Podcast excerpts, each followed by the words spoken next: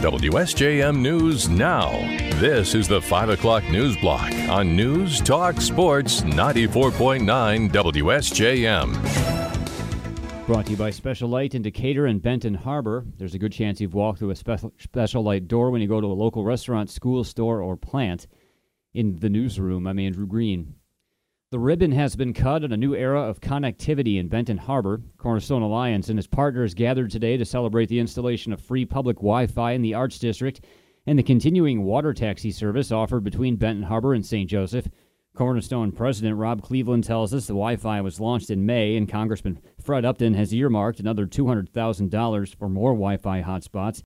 Cleveland says the launch was a hit we knew if we could do that that we could help then deploy it in other parts of benton harbor and that's the goal. So we're going to find some community gathering spots public spots and then they'll add more Wi Fi. Benton Harbor Mayor Marcus Muhammad welcomed the expanding internet service. The digital divide, technological divide exacerbates the have and have nots. And we want to be able to take advantage of having access to the internet. Cleveland said the Southwest Michigan Tourist Council has signed on to help fund the water taxis in 2023, and more stops could be coming.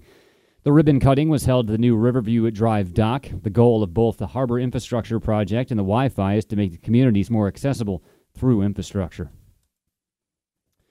Her attempt to block enforcement of Michigan's ab- abortion ban could land Governor Gretchen Whitmer on the witness stand in an Oakland County courtroom next week. Two prosecutors of Jackson County and Kent County are looking to uphold Michigan's 1931 law criminalizing abortion. They want the governor to testify as the sole plaintiff in her lawsuit.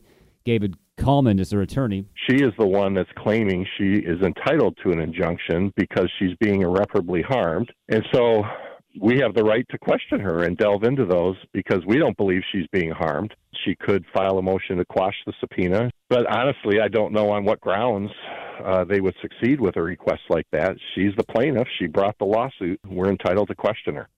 If the subpoena is granted, the governor would be compelled to testify next Wednesday in Oakland County Circuit Court. Seeking another term in the Michigan House, this time in the new 36, 39th District, is State Representative Pauline Wendzel. She tells us she wants to continue serving Southwest Michigan, promoting economic growth and tourism. She touts auto insurance reform as among the things she's helped to accomplish before COVID happened, and much of her work shifted to helping people and businesses affected. Wendzel's been uh, touring the district, hearing about the concerns of voters. People were uh, very upset about gas prices and inflation and everything that goes along with that. People are really starting to, I think, I think, feel that. I mean, I'm even noticing it at a lot of our local restaurants, and prices are, are continuing to rise. Wendzel says she works to help solve the problems people in the district face. A lot of my bill ideas and things come from my constituents, just talking to them, phone calls, being at the doors. And one of those was autism legislation, helping access to that uh, throughout our state. And That came from the Logan Center here in Southwest Michigan, so that was a great accomplishment. Also worked closely with our craft brewers. Wendzel says business retention will be a big focus with another term. She wants voters to know she has been fighting for Southwest Michigan for three years now and comes from a farming family. The new 39th district covers the northeastern area of Berrien County, all of Van Buren County except Covert and South Haven, and part of Allegan County. Wendzel will face Otsego Democrat Jared Polonowski in November. Home sales in southwest Michigan dropped 7% in June from June the previous year, partly due to low inventory. The Southwestern Michigan Association of Realtors says at the end of the first half of 2022, the number of houses sold fell 13% from the record high in the market's year over year comparison.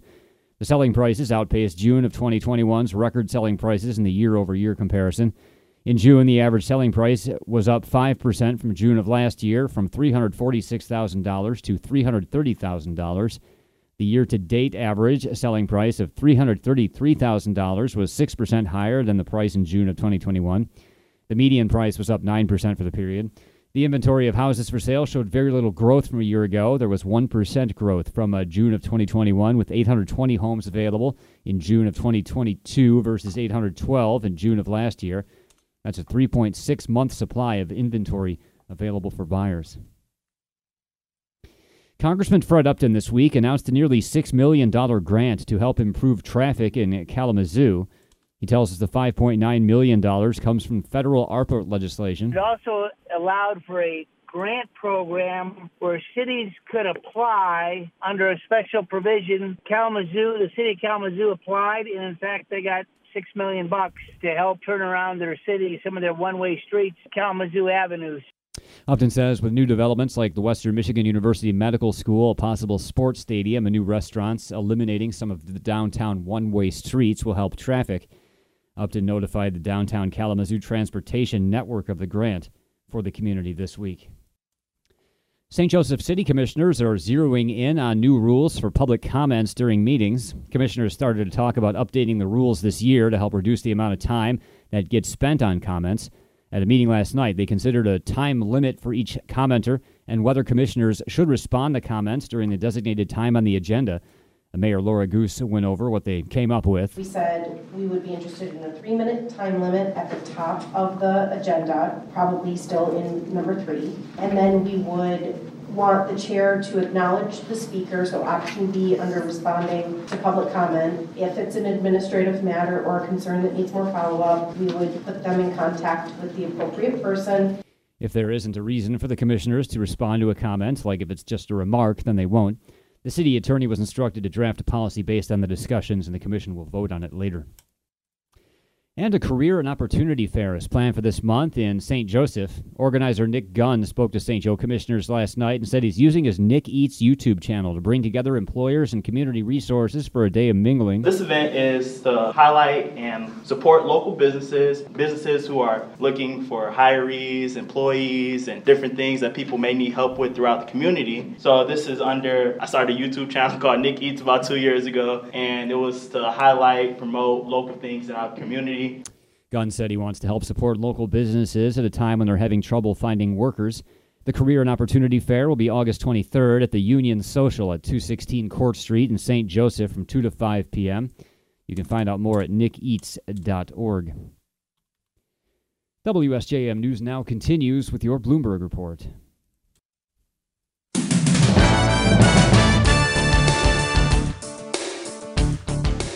WSJM News now continues.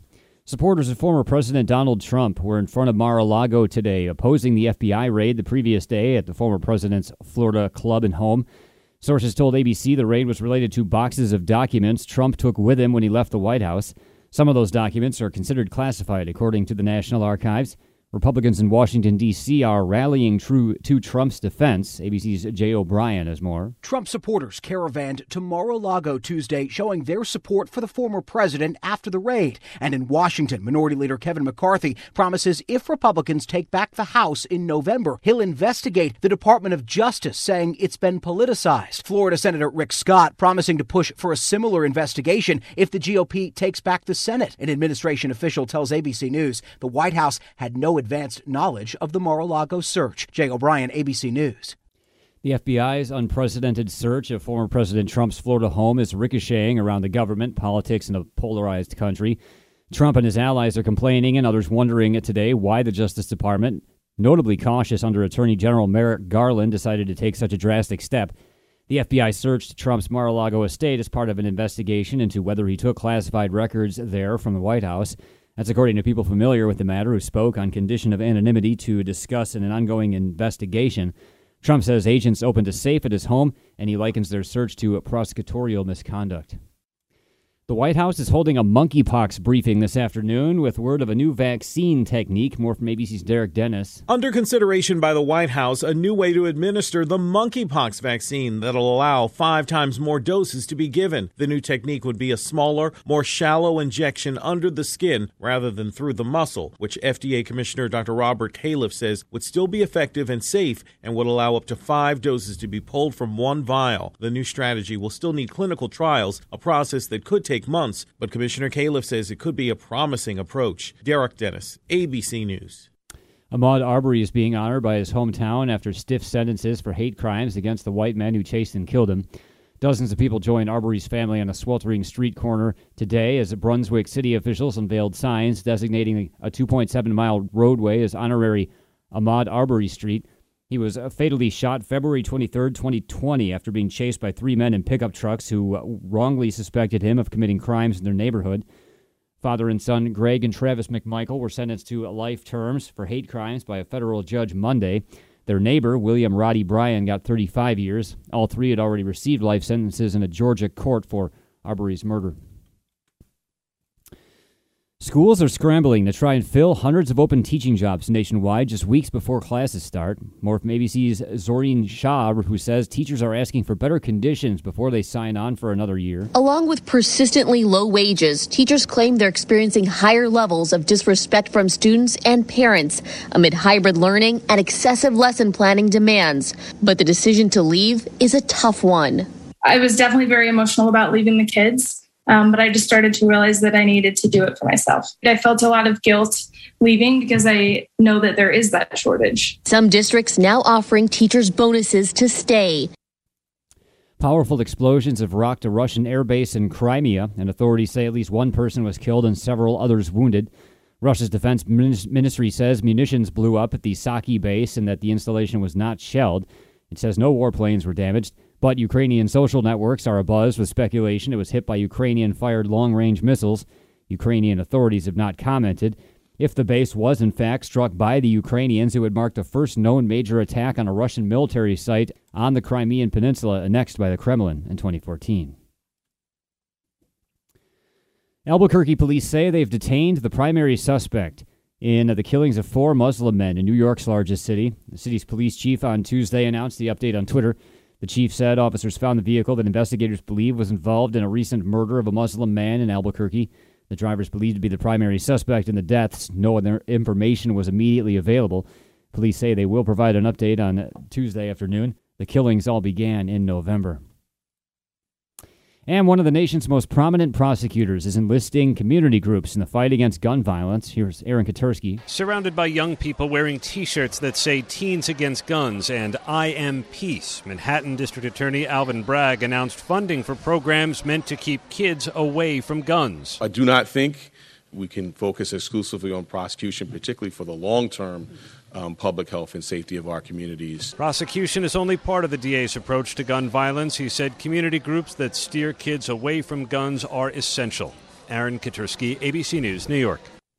WSJM News now continues with your weather forecast.